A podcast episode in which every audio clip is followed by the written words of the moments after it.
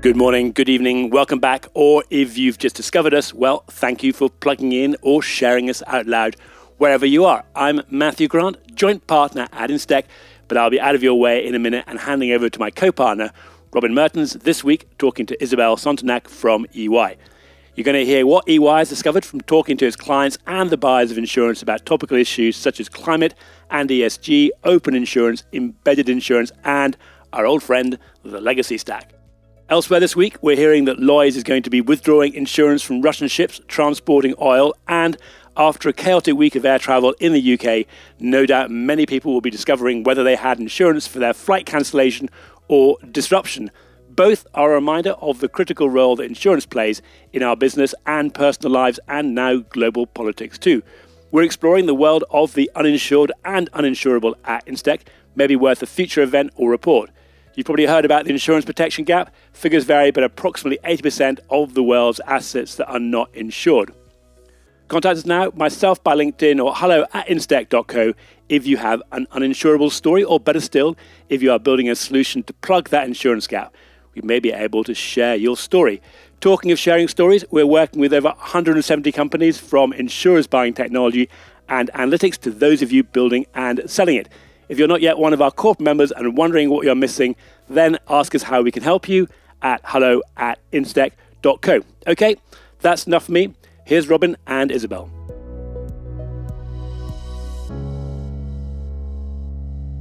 So I'm thrilled to have with me today Isabel Santenac. She's the global insurance lead at Consultants EY. Isabel, thank you very much for joining me. Have you managed to get to Paris after your globe-trotting life? yes, I am in Paris today, preparing for the weekend. Yes, well, I hope that, you know you, you enjoy it because I know how busy you are, and, and I you know really do appreciate you setting aside an, an hour to to chat with us. So, look, I've got a question for you, and it's the one I'm dying to ask because I'm I'm known for my candor.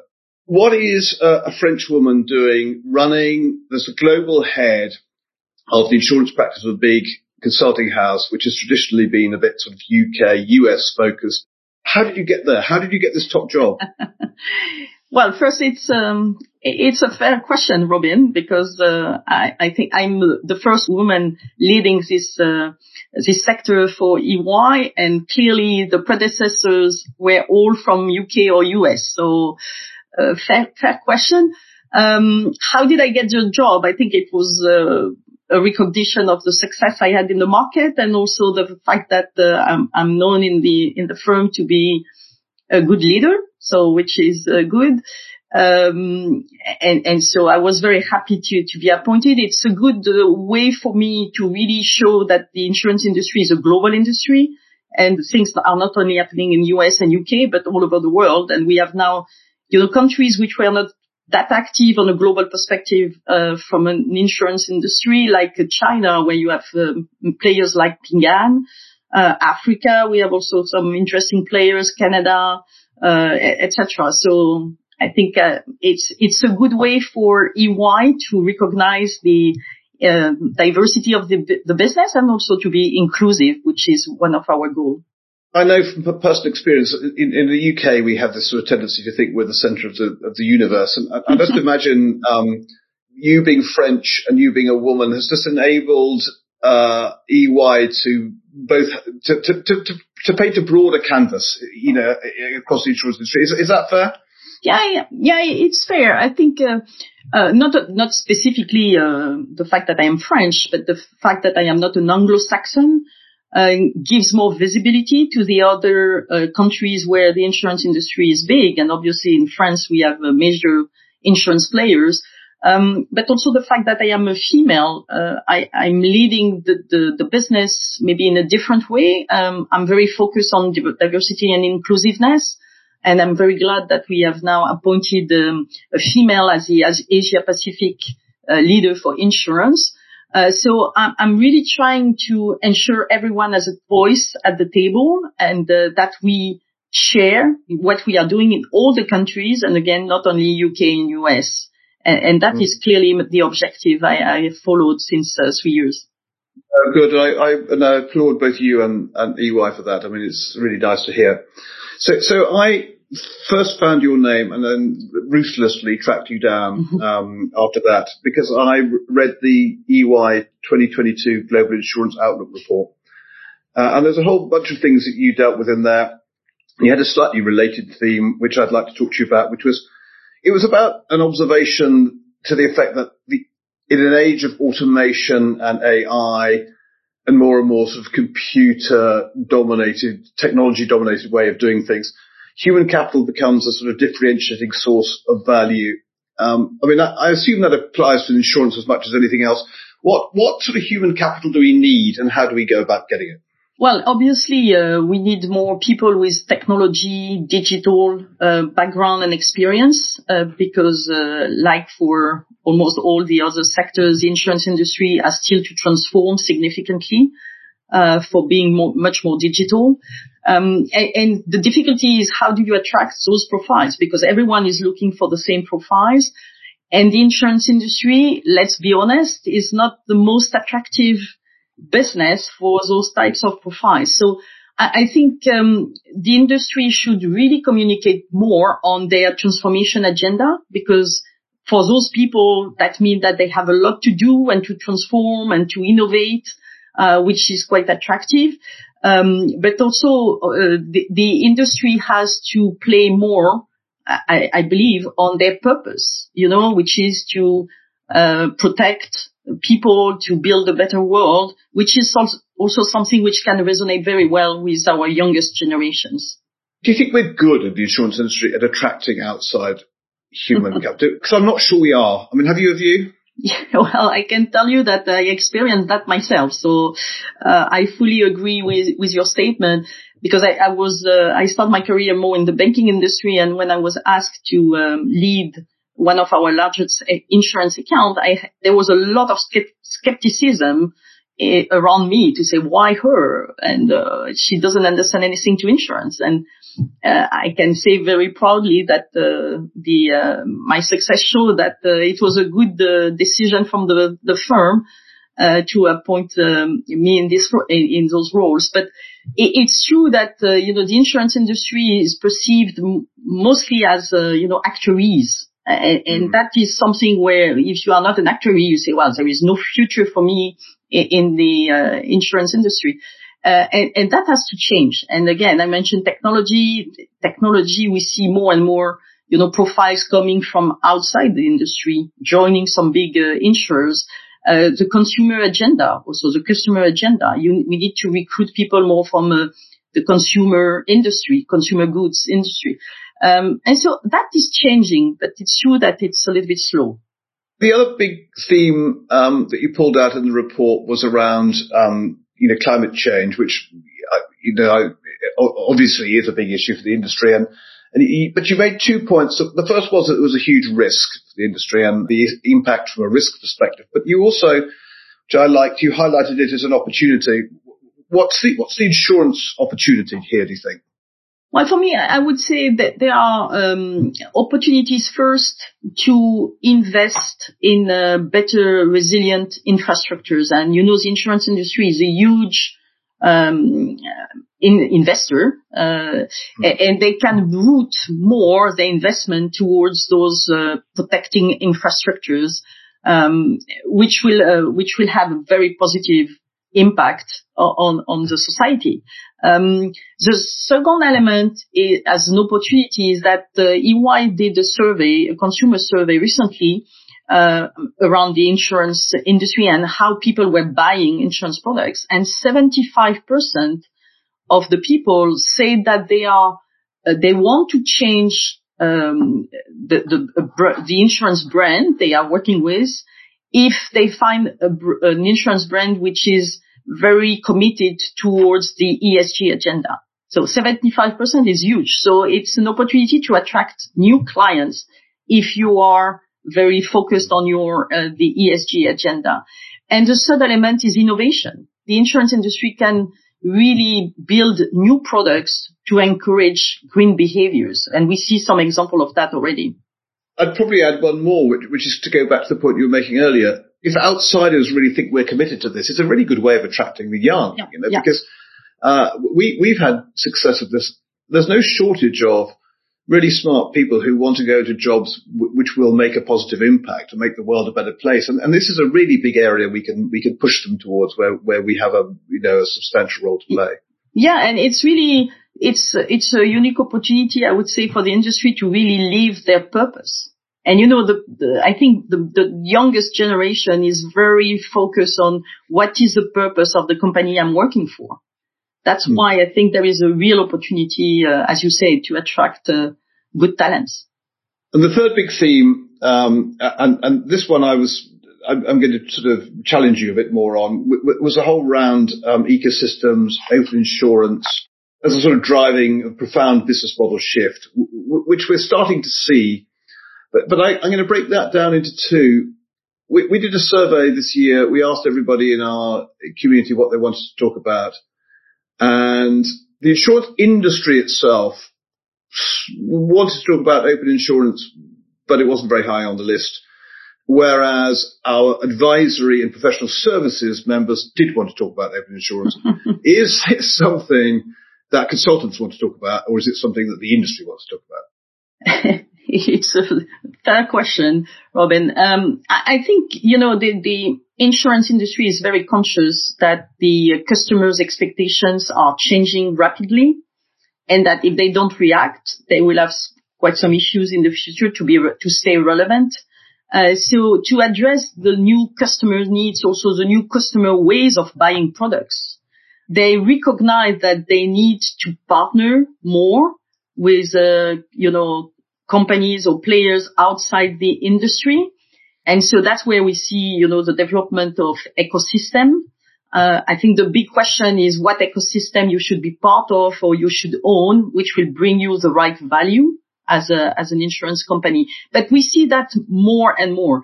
And it's true that embedded insurance is growing very fast.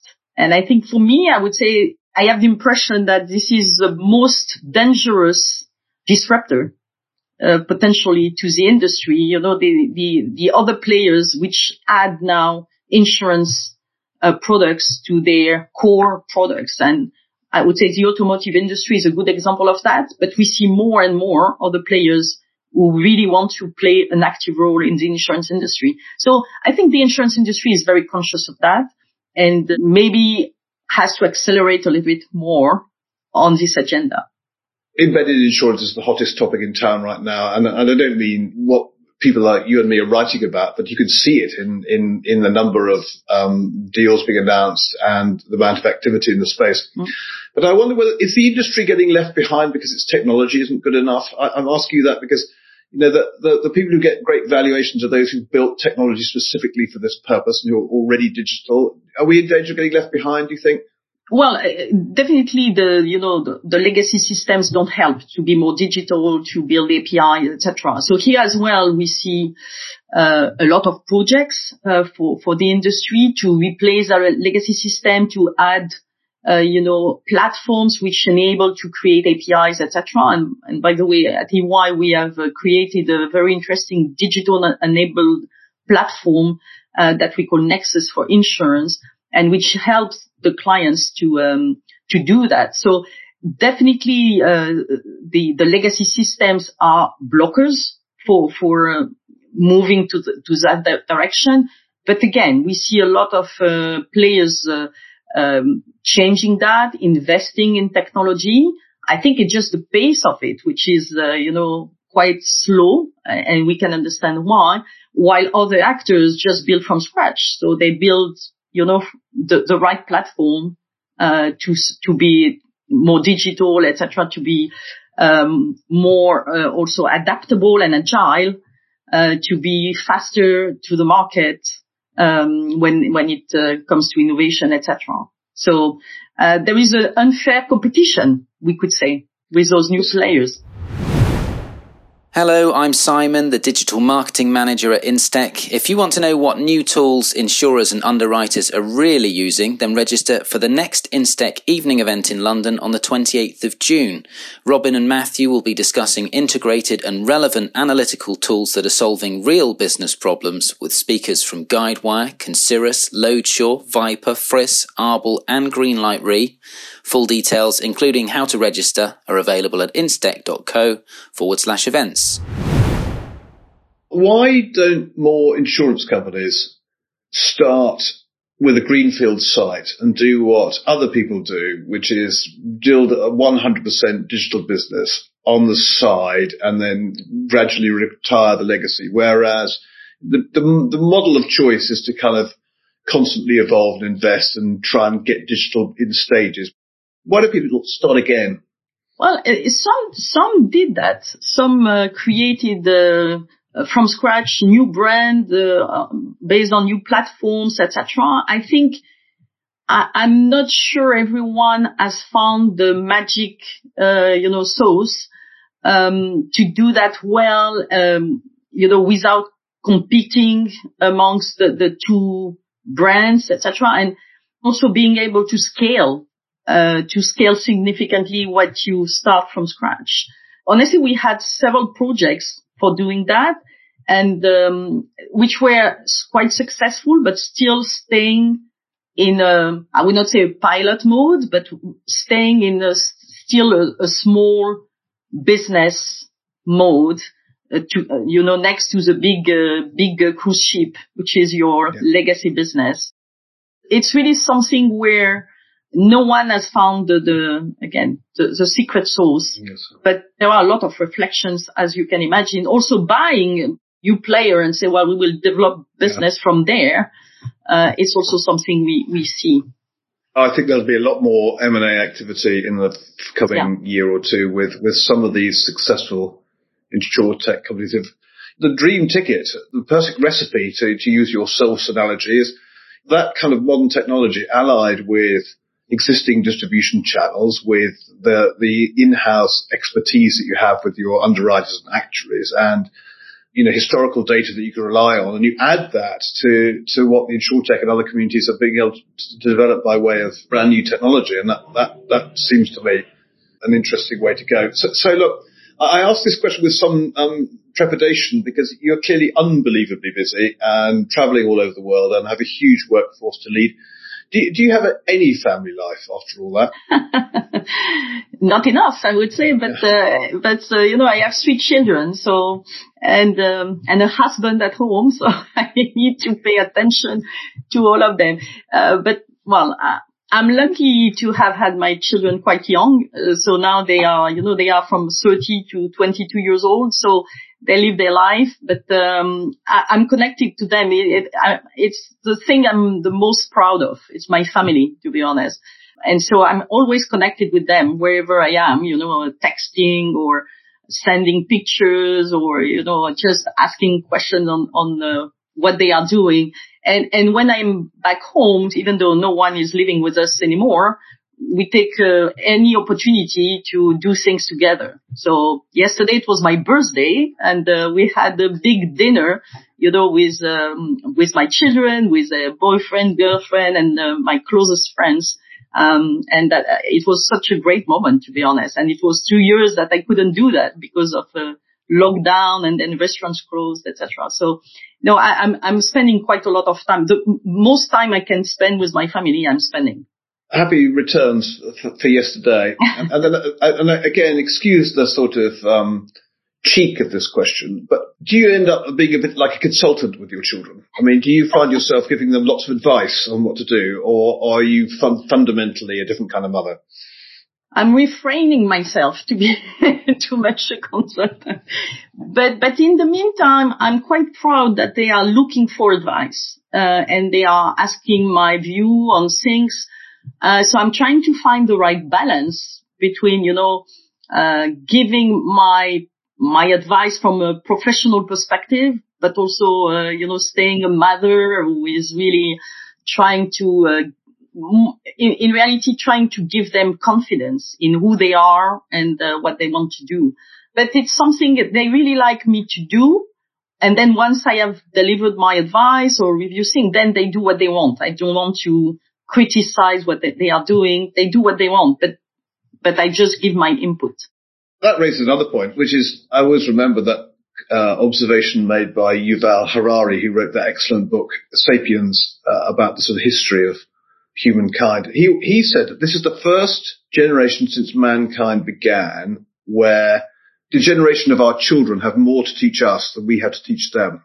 So, so turning that question on its head, what, what do they teach you that you, that, you know, rather than you teach them? They teach a lot and they teach me a lot. Uh, the first big topic where they are much more conscious of uh, the risk is really uh, sustainability. Uh, so it, I, I'm quite amazed by how conscious they are about, you know, the risk for the planet if we don't change our behaviors. And just an anecdote, it was, uh, one month ago, we had a dinner with one of our son and his girlfriend. And we were talking about, uh, you know, sport because we are a big uh, sport family. And my husband, um, uh, was talking about marathon and he's going to run the, the, the New York marathon uh, in November. And my son said, but dad, why do you go to New York to run a marathon? You can do the Berlin marathon or the Paris marathon. Mm. Why do you need to take a plane to go and run the New York marathon? And to be honest, my husband was like, hmm, I didn't think this way. And he was quite challenged uh, personally. And the next day he said, well, why did he say that? But, but then, but yeah, he's right. So, so, you know, the conscious about what can you save for the planet in terms of uh, carbon emission is something honestly I don't know for you, but at least for me, when I was young, I didn't think at all about that. Uh, and also, you know, buying plastic bottles, etc. So they are very conscious of that. And honestly, we are learning a lot from, from them on that. The second element is, which I think also is different from uh, when I was at, at their age. They want to work for something which make them proud you know, or enforce something which brings value to, to the society, etc. And this is something which I see much more for, for them than again for, for me when I was younger. And it's, it's a good thing. You know, it's not just the money. It's really what can I, uh, am I proud, proud to work for this company? Those things are so natural to them. It seems to me. I, am a you know child of the Thatcherite era, uh, you know, and and and for us it was nothing but money. I mean, we went after money, and and we were sort of hedonist about it, and we spent a lot of money at the same time. I have to make a conscious effort to align myself with these, uh, you know, issues and, and, and I'm getting better and better at it. But it seems to me that the next generation is just embedded to use that. Yeah, exactly. Expression we've already used. You know, it's natural to them. And, exactly. And I, I, I know that. And, and, and, there's a tendency, I think, in our, my generation to, to have a sort of sense that the world's in some relentless moral decline. And, and but, but I, that the young are so much better at running these things than we were that you, you can't possibly take that line of inquiry for very long. Yeah, I agree. And also something which they pay more attention, I think, than uh, our generation is the, the work-life balance. And pandemic exacerbate even more that, you know, so I see, uh, well, my, one of my son is going to move out of Paris, uh, uh, in few months. And, um, it's a trend that we see with all this generation, you know, why, why to live in big cities, which are very expensive, where we can't do sports as we want, would like to and just go in a nice place, uh, which is cheaper and uh, we can work, uh, you know, uh, on a flexible way. So the work-life balance is also something which is very high on their priorities. Well, I hope all the nice things we said about the young will will get many more listeners to the Instech London podcast in the next few months. Isabel, it's been an absolute pleasure. I could go on all afternoon uh, talking to you, but I know you've got a, a, busy job and you've also got a family to talk to. So thank you so much for joining me. Thanks for making the time and, and we'd love, we'll have you back again another day. Thank you, Robin. Thank you very much.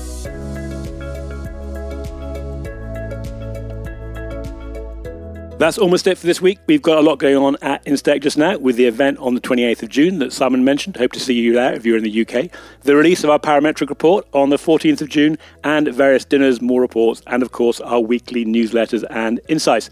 All are on the website instech.co or sign up to our newsletter to be sure not to miss anything. That's it. We're done.